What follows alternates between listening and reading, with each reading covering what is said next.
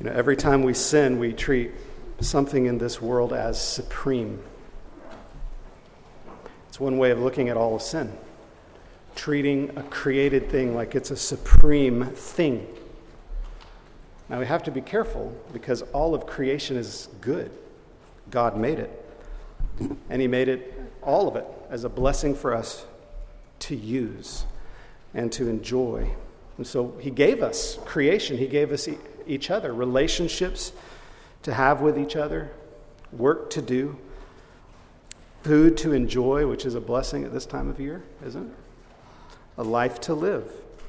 But the moment we take any of the good things that God has given us and treat them, that is, to think upon them or to act upon them like they are supreme, then we are abusing the world, we're abusing ourselves, and we're abusing others meaning misusing.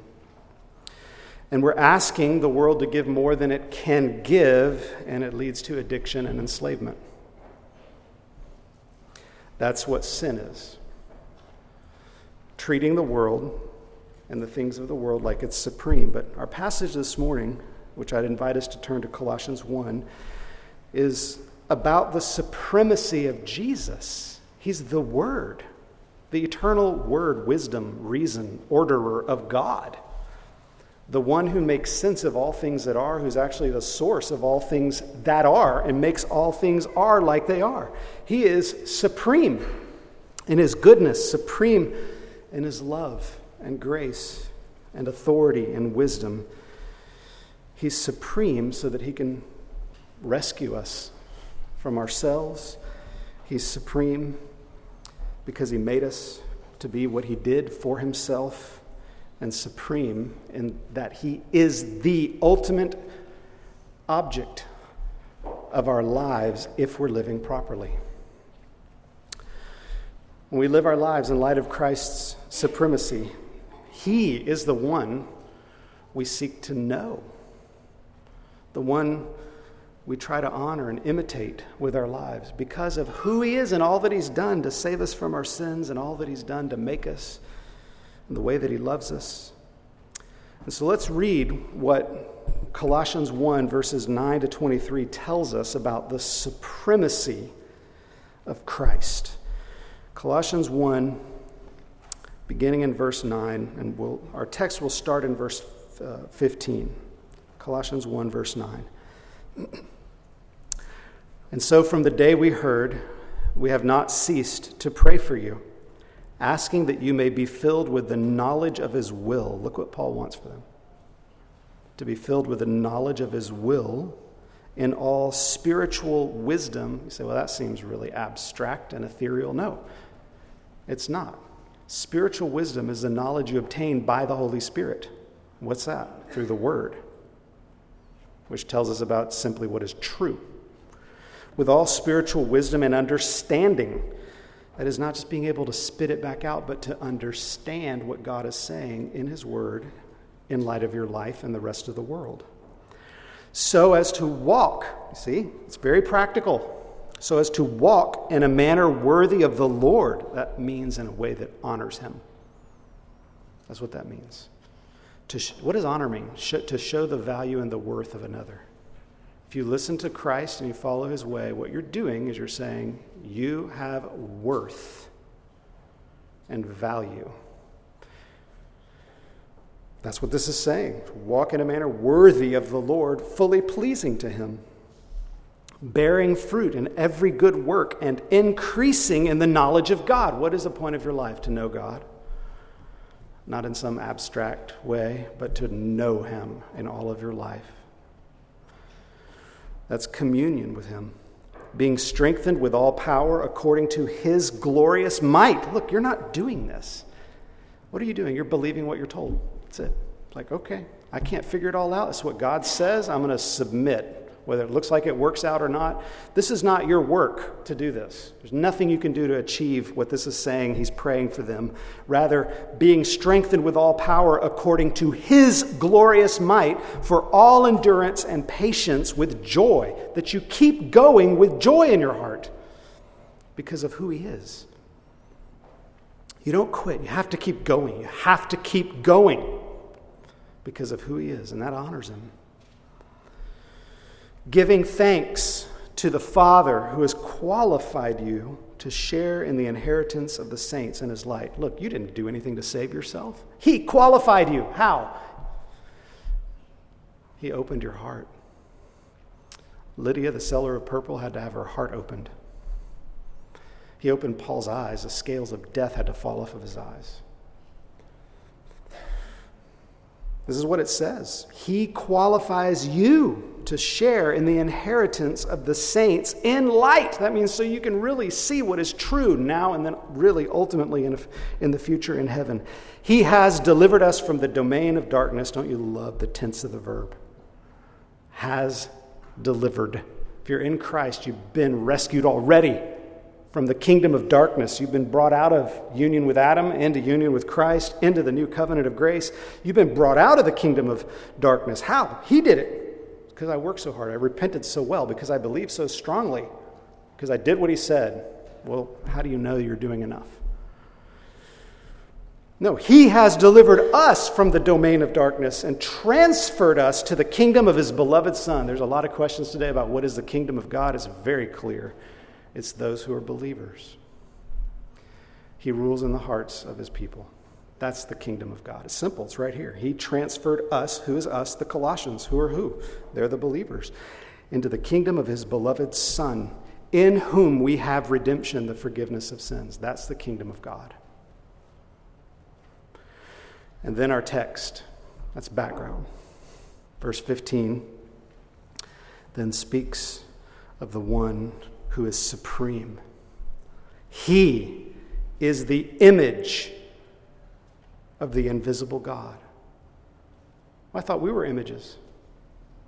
Didn't he make us in his image? Yes, except we broke the image. We're shattered images. He, Jesus, you want to know who he really is? He's the true and better Adam. He is what human beings were made to be in the first place. He is the image of the invisible God. That's what, also what we were made to be, to reflect his character, to put his likeness on display by being who he made us to be. But that's who Jesus is. He is the image of the invisible God, firstborn of all creation. For by him all things were created in heaven and on earth, visible and invisible, whether thrones or dominions or rulers or authorities. All things were created through him and for him. He's supreme. And he is before all things, and in him all things hold together. And he is the head of the church, of the body of the, the church. He is the beginning, the firstborn from the dead. He's, he's the first one who was ever resurrected. Did you know that? We've had resuscitations, people who got raised and then died again, like Lazarus. You say, well, he was resurrected. No, he was raised and then died. He's the first one to be raised ever and never die. That's Jesus. And that in everything he might be preeminent. For in him all the fullness of God was pleased to dwell, and through him to reconcile to through him to reconcile to himself all things whether on earth or in heaven, making peace by the blood of his cross. And you who were once alienated and hostile in mind, were you? Doing evil deeds, he has now reconciled in his body of flesh by his death in order to present you holy and blameless and above reproach before him, if indeed you continue in the faith, stable and steadfast not shifting from the hope of the gospel that you heard, which has been proclaimed in all creation under heaven, and of which I, Paul, became a minister. The true word of the living God. Let's pray. God, we thank you. You have not left us in darkness, but that you came and you are the light in Jesus. We thank you that Christ, the Word made flesh, gave us his word by his Spirit through the apostles and the prophets that we might know you that we might know ourselves and know the world that we live in. Lord, help us to believe by grace, to believe more than we did even earlier today, yesterday. Lord, help us to believe, to grow in faith that we might live as you made us to be because of the precious blood of Jesus that washes us, that wins our hearts. Help us to see Him for all that He is and His goodness, that we would believe that He's good and not doubt. In Jesus' name, amen. Well, this teaches us about Christ's supremacy, and I would draw our attention to three ways. Are three ways it, it teaches us about the supremacy of Christ. First, Christ is supreme over creation. That's the first thing we see. Second, he's supreme over his church, his bride, the assembly that he has formed. Third, he's supreme in our salvation. And so Christ is supreme in these ways and more. But let's just look at these three. First, the supremacy of Christ over creation. If you look with me again at verse 15, it says, He is the image of the invisible God, the firstborn of all creation. Now, some people look at that and they, they scratch their heads and they say, Well, how can Christ be the firstborn of creation? Was he created? They're false teachers who point to this verse and they say, See there, Jesus is not God. He was created, obviously. God created him. That's what Arius taught hundreds of years ago, it's, but it's a lie, it's false, and it's clear from the context that it's not true. If you look at the next verse, verse 16, it says, For by him all things were created. Think, just think about it. Just think for just a minute. If Jesus created all things, and if he himself is created, then we have a pure contradiction, don't we? How can he create himself? Did he create all things? Yes. Which means he's a creator, he's not creation. In order for a thing to create itself, it would have to be before it was. How can you do a thing before you exist? You can't. You follow me what I'm saying? This text is clearly not saying that Christ is created, it's teaching that Christ is God and that he created all things. And the Gospel of John is even clearer. In John 1, verse 3, it says, All things were made through him, that is the Son of God, and without him was not anything made that was made. That's really strong. Without Jesus, nothing was made that was made. He is the creator. So, what does this mean that he's the firstborn of all creation? Well, we have to understand something about history to understand that. And that they, they thought of the firstborn maybe differently than we do. Actually, not maybe, they definitely thought of it differently. We think of a firstborn as that's our firstborn, and that's where it stops. But for them, if there's a firstborn, especially son, he was the one who inherited everything.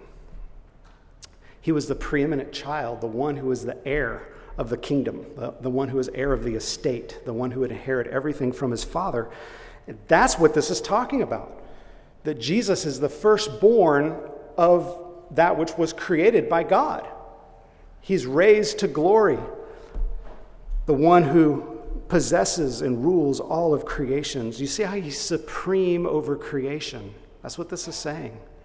He is a preeminent one, the highest rank over all creation. Then it says he's the image of the invisible God.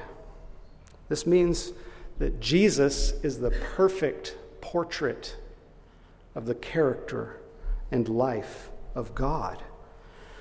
We see something very similar in the book of Hebrews. Hebrews 1, verse 3. It says that Jesus is the radiance. What does that mean? The brightness of the glory of God and the exact imprint of his nature. So this goes even further. So Jesus is not an image like Adam was. He, he's a, he, Jesus is an image of God in that he's the exact imprint of his nature or person. He is God according to his person. In other words, if you want to know what God is like, where do you look? You look at Jesus, who reveals the character and being of our God. In light of Christ, we can see all other things properly as well. Do you know the secret, this, this reality? That when you know Jesus, you can know other things. If you understand Christ, if you know Christ, you can know other people. You can know yourself. You can know what this world is really about. You can know how to think and live in difficult things in this world. In light of Christ, we can know other things. Also, we can see Christ's reflection in other things. We can see Christ in ourselves. You see, I didn't put that in me. The love that was there, that's from Jesus. Any faith that's in that heart, that's from Him. I know He is the one who formed it. I see Jesus at work in me. A Christian can say that. We can also see Christ in other Christians. This is one reason we gather as the church, is that, and that a church is to be a believers only church. That's the standard. Sometimes unbelievers creep into the church, but why do we have a believers only church? Well, Christ says it, but an important reason is we reflect him to one another. This is how we can build each other up.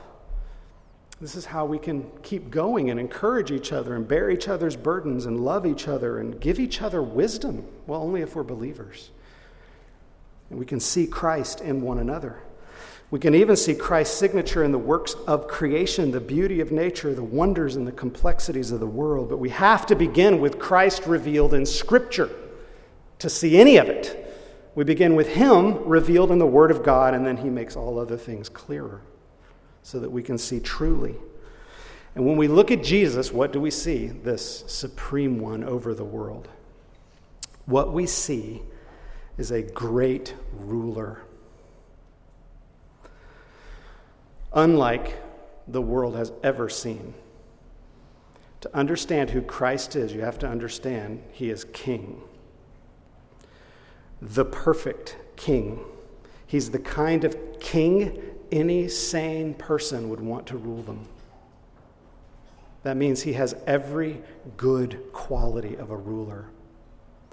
He is glorious, full of honor and goodness. He is perfectly just,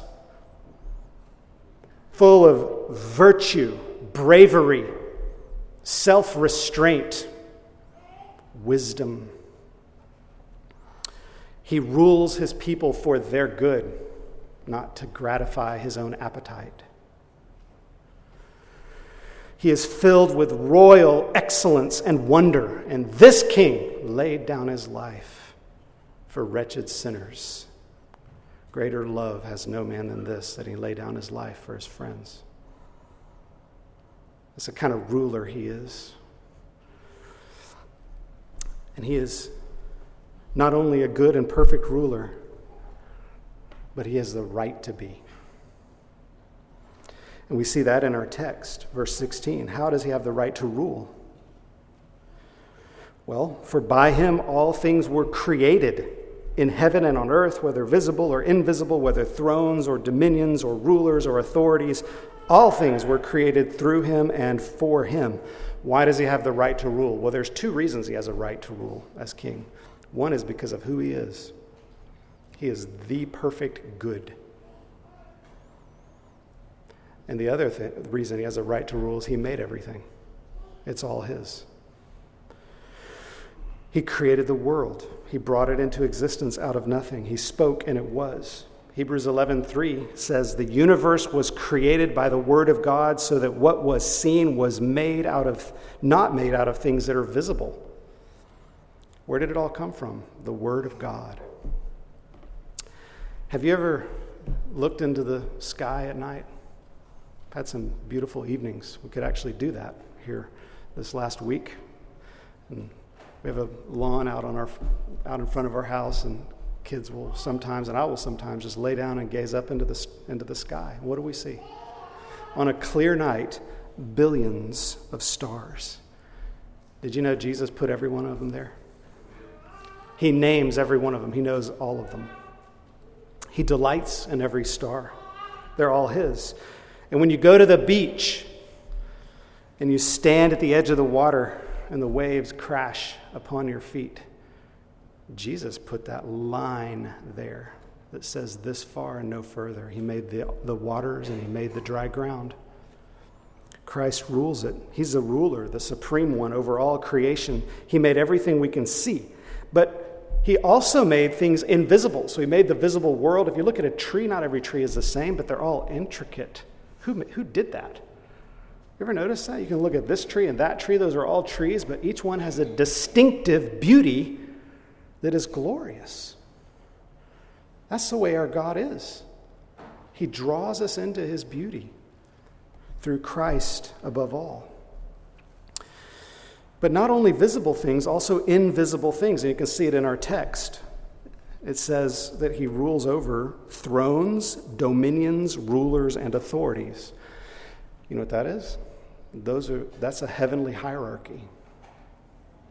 Those are angelic beings, spiritual beings, very ancient and wise beings, very powerful beings that are all around us, that are above us, that, are, that fill the courts of heaven. When we read the book of Revelation, the throngs of angels surround the throne and cry out together. Matthew 18 tells us that their eye is upon the one seated on the throne, such that all he has to do is give a word and they are dispatched at his will. He rules, Jesus Christ rules the heavenly beings who are angelic spirits who do his will. He has the, the right to rule over everything because of who he is and because he made all things and he, he rules over all things visible and invisible.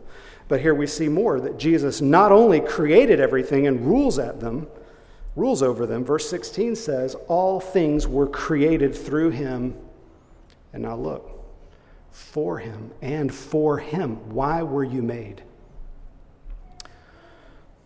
You were made for him. Everything was made for him. We're not made for ourselves, contrary to every other message we hear. We're not. We're made for him. It's the best way to be because it is how things are. He made us for himself. But it says all things were created through him and for him. That is God the Father by the Son through the or by the, God the Father through the Son by the Spirit created all the world. Or we could put it differently if we wanted that Christ created the world from the Father by the Spirit. Or we could say the Spirit created the world from the Son from the Father. God made the world through the Son.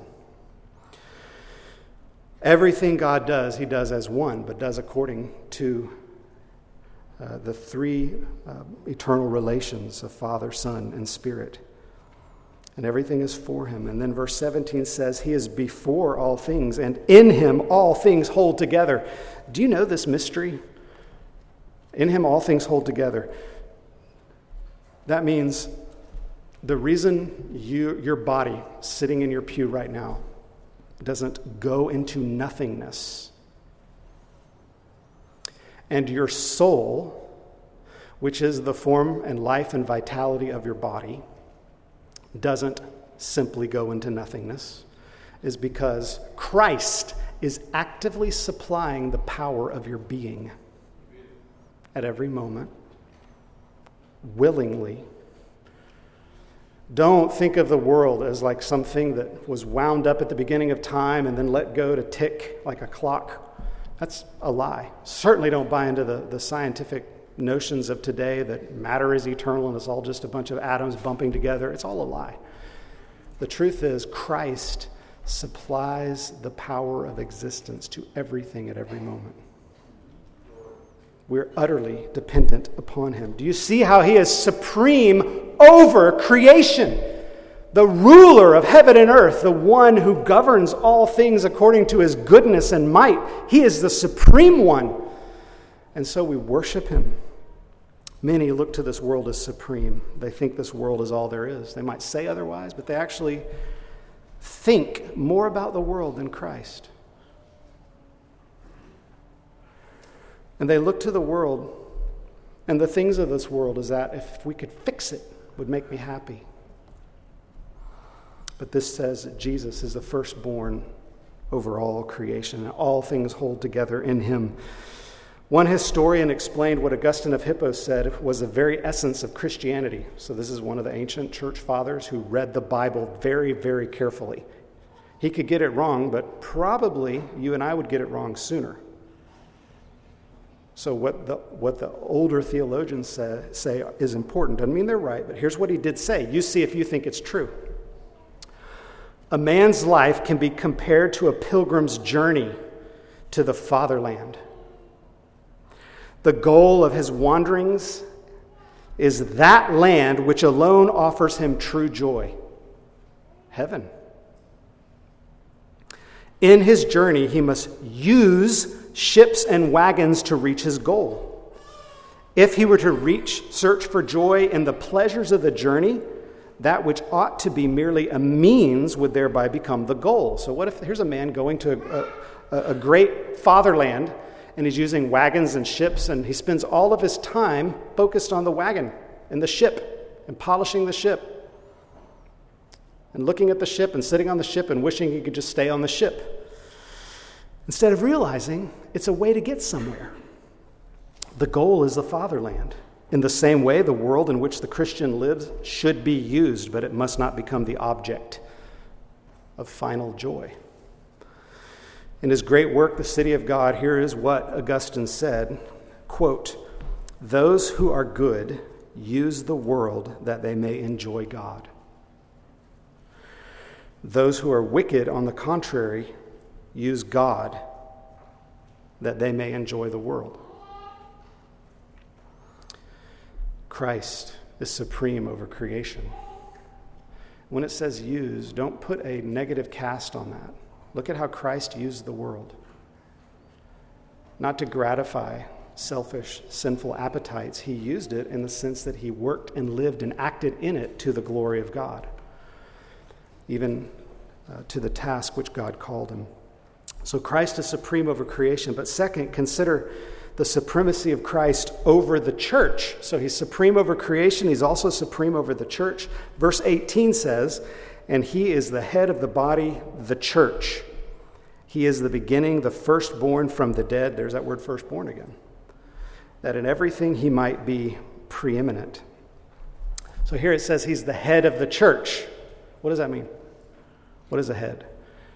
Is it, is it not the source of the guidance, but also the nourishment, the health, the life, the well being of the body?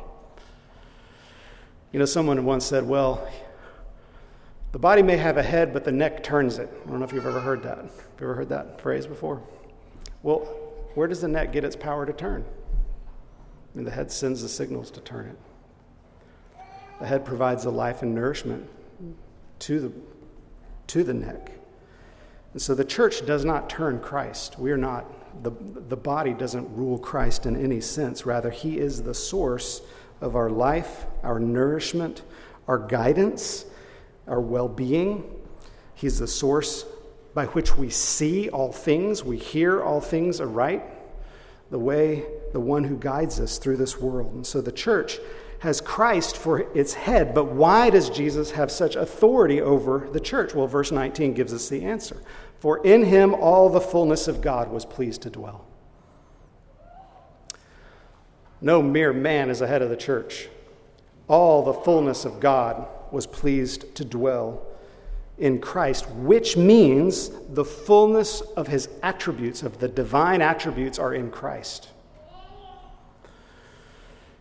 Jesus has authority over the church because of who he is, because of his goodness, his infinite love, his fullness of justice, that he is the very embodiment of mercy and grace, that our Lord Jesus is perfectly pure and unmixed in his intention to do good to the church and actually doing good to the church. Jesus is true God, which is why he has authority to rule the church. There's another reason Jesus has authority to rule the church. You can see it in verse 20. It says, God was pleased through him to reconcile himself to himself all things, whether in heaven or on earth, making peace by the blood of the cross. So Jesus has authority over the church because of what he does for the church. Now, just a little footnote here. Some people look at verse 20, and you might want to look at it with me, and they say, well, look, that looks like everybody's going to be saved through him to reconcile. Doesn't say try to reconcile doesn't make say re- make reconciliation possible. It says to reconcile to himself all things whether on earth or in heaven making peace by the blood of the cross. Not trying to make peace not making peace possible making peace by the blood of the cross. And so there were some early church fathers origen and later gregory of nyssa said this means everyone's going to be saved But again, just like in the last text, we looked at the context. We need to look at the context here. What's it say? First, consider the broad context of the Bible. Matthew 25, verse 46, Jesus tells us that, that, that hell is eternal. There is hell, and hell will last forever. It's Jesus says, and these will go away into eternal punishment, but the righteous to eternal life. So here, that should alert us. There's something we're misreading about these verses if we think it's saying Jesus is going to save everyone. God's victory over evil doesn't mean everyone is saved. It's the way people get to this universalistic idea. They think, oh, well, for God to be victorious through Jesus, everyone has to be saved. No, he's victorious because everyone in the end has to bow the knee, whether you're a believer or not. That's his victory. Some will do it from hell, others from heaven, all on the last day. But the context tells us what's going on here. If you look back at verse 18, it tells us what the context is. He is the head of the body, the church, the beginning, the firstborn from the dead, and that everything he might be preeminent. And then the verse right after verse 20 picks back up with the church. Look at verse 21. And you, that is the church, who once were alienated and hostile in mind, doing evil deeds, he has now reconciled, same word, reconciled in his body of flesh by his death in order to present you holy and blameless and above reproach before him. Now, look, if indeed you continue in the faith. The Bible has no thought of reconciliation to an unbeliever. And so, what do we make of this all things on earth and in heaven? Well, the word all has to be interpreted according to context, always in Scripture. All things refers to all who believe in him. This is all the elect, all the church of God. And when it says in heaven or on earth, reconciled to him, do you remember that the saints of the Old Testament, they died before Christ came? And Christ went down and led, ho- led, led a host of captives free and brought them into eternal glory, such that they may be all in all. So so there is a church of heaven right now, and there is a church on earth, and they're all reconciled to Christ. This word reconcile means to bring back a former state of peace and harmony. That's what he's doing. He's bringing us into a, a, state of peace and harmony so that we gladly worship him, that we know his goodness and we live in his well being. The Lord Jesus rules the church according to his wisdom and his great love. But let's consider one other thing. We've seen that Christ is supreme over creation, Christ is supreme over the church, the ruler, the head, the savior of the church. But Christ is also supreme over salvation. If you, you can see it in verse 21. This tells us why we need Jesus to be our supreme Savior. And it says, And you who were once alienated and hostile in mind, doing evil deeds. I wonder if you recognize yourself in those words. That kind of person needs a Savior. Let's look at these words one at a time. You were once alienated. That word could be translated estranged or separated from God. Do you know if, if you talk to people on the street, I don't know if you've ever done this, just go out on the street and say, Do you believe in God? Almost always. There's a small number who say no, but almost always they say yes. And then if you say, Do you believe in heaven? They'll say, Sure. You think you're going there? They'll say, Absolutely. People don't believe they're alienated from God. But what does it say? They are. Their minds are darkened. They have seared their consciences. And though they know God, they refuse to believe they're alienated from Him. It says, You were hostile in mind. So before anyone knows Jesus, they are hateful in mind. Romans 1 says that human beings by nature are haters of God. Now, most people don't know that.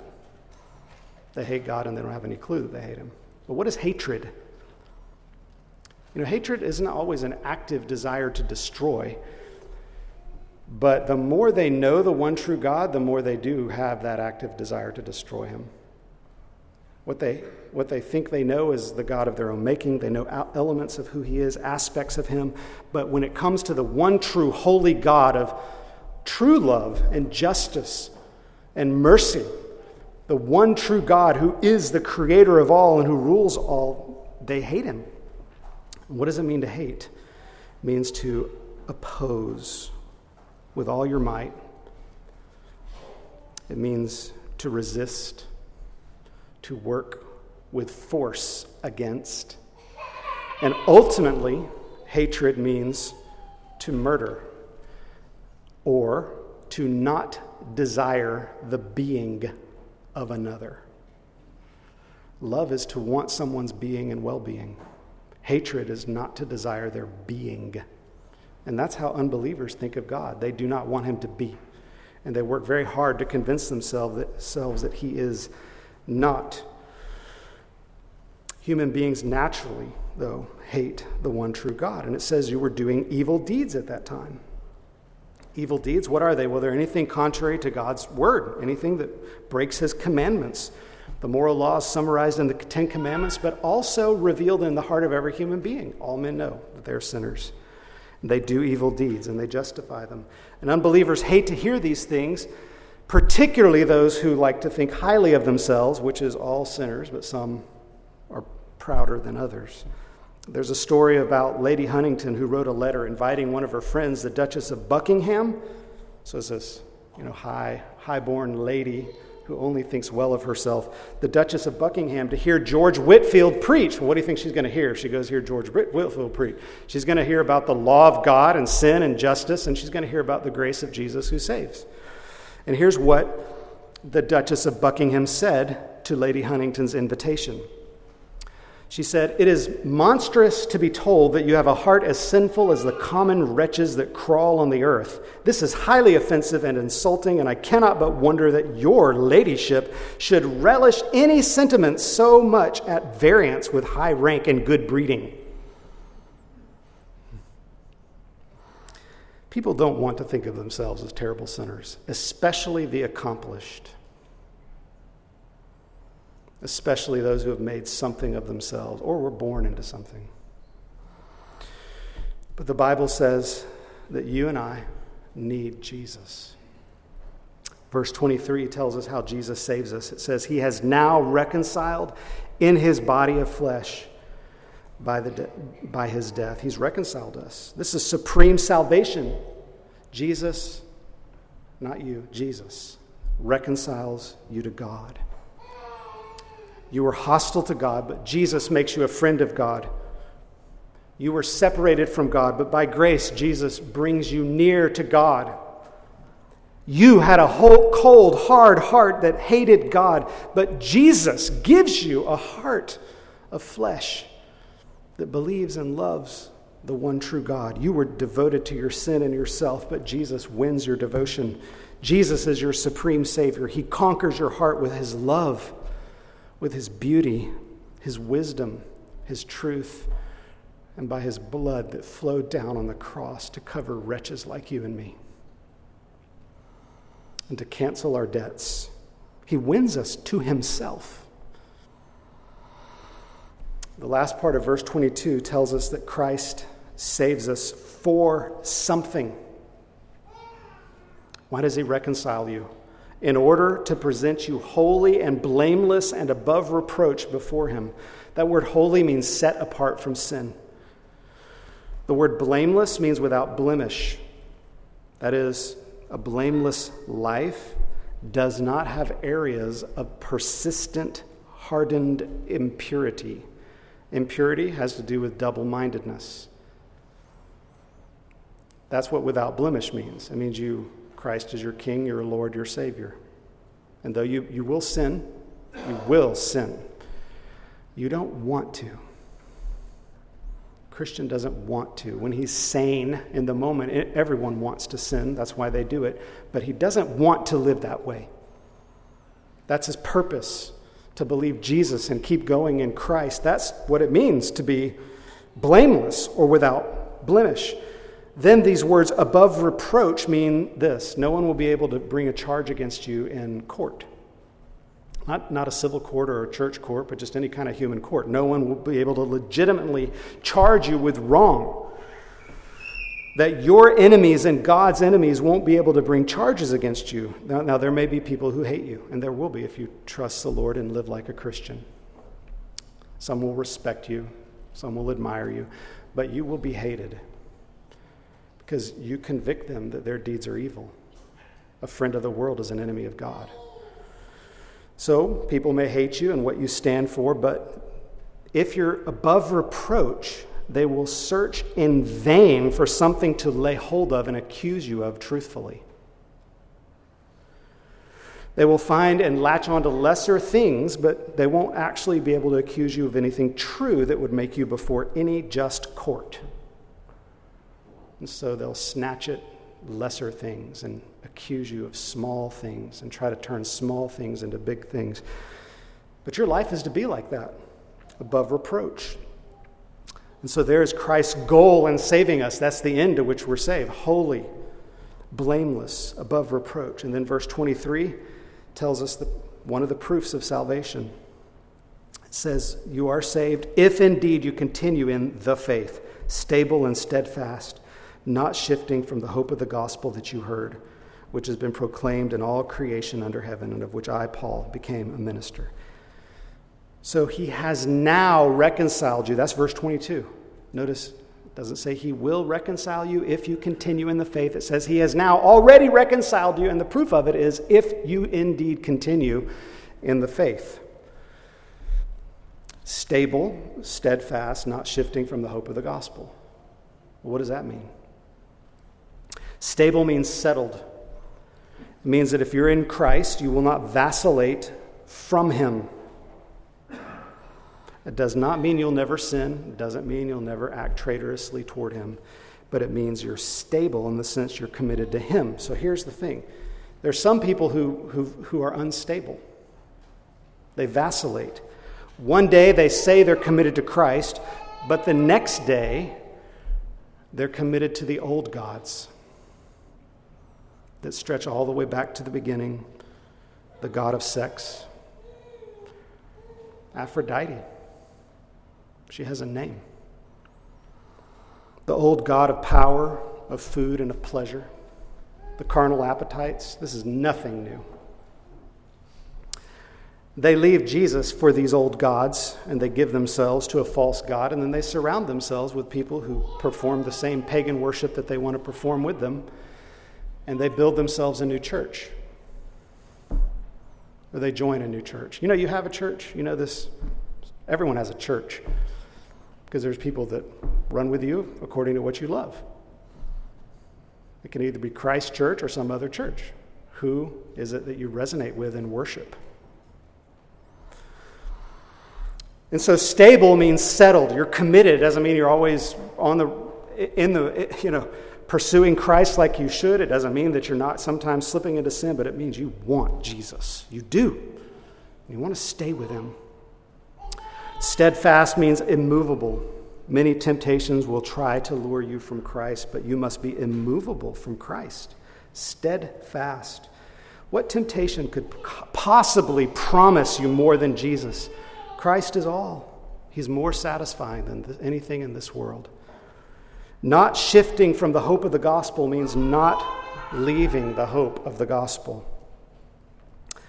You know, very sadly,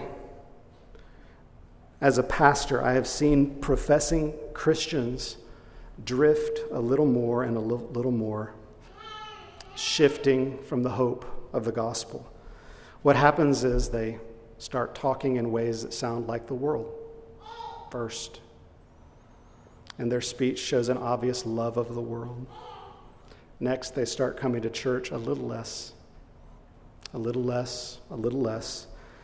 And finally, they leave God's people and they join with other friends that love what they love. And then finally, they abandon the gospel and they put their hope in a false message of salvation. But the only way to endure is to stay with Jesus. You must never leave or move away from him. Why would anyone move away from such a great Savior? true God and true man, full of wisdom and love and grace, who bought you with a price, what more can he do to show you his goodness? He is good. Won't you believe him? Hold fast to him. Learn from him one day at a time. And if you never shift away from him, then you'll continue to the very end in his great salvation.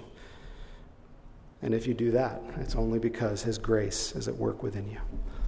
Let's close with prayer. Lord, we thank you for your grace to us, for Jesus, who is indeed supreme over the world, over the church, and over our salvation. Lord, help him to be central in our minds through your word, that we would love each other, we would encourage each other in this great and true fight that we fight in this world, the fight of faith, looking unto him, running the race you've put before us. In Jesus' name, amen.